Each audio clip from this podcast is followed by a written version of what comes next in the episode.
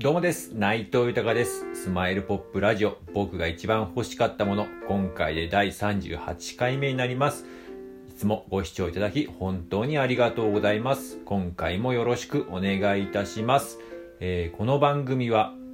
えーこの世で僕が一番大好きなアーティスト、牧原紀之さんが発表した素晴らしい名曲を、僕の独断と偏見で一曲選びまして、熱い思いを込めて紹介していく番組になります。なんでこの番組をやるかと言いますと、改めて牧原紀之さんの素晴らしさを知ってほしいという思い、そして今、えー、牧原紀之さんは活動自粛中ですが、活動復帰のきっかけになることを願っての思い、そして僕自身の夢でもあります。牧原紀之さんと一緒に仕事をするということをつなげていきたいと思い、えーこの番組をやっております。よろしくお願いいたします。では早速、今回紹介する曲を発表いたします。えー今回紹介する曲は、えー二つの願いという曲になります。えーこの曲は、えー通算11枚目のシングルになります。えーもしかしたらね、イントロを聞いたら、あ、なんか、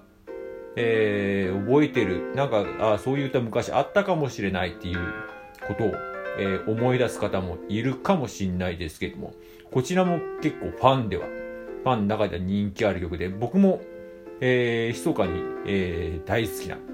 曲の一つであります。ライブでもね、結構初めて聴いた時とか、わっと、イントロ結構もね、こちらも印象深いんで、わっと思った、えー曲ですね。あと、こちらはちょっとシングルと、えっ、と、アルバム、アルバムだとで、こちら、ファーマシーという、えーアルバムが、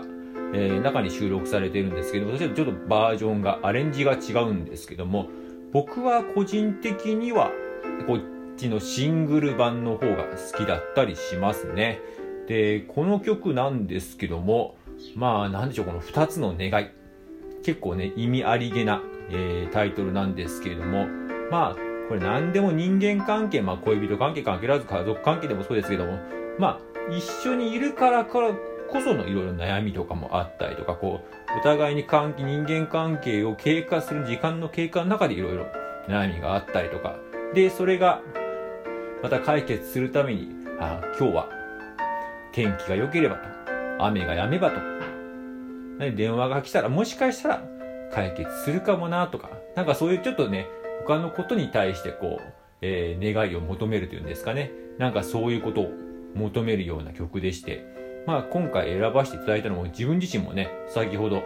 言いましたけども、まあ3つの願いがあり、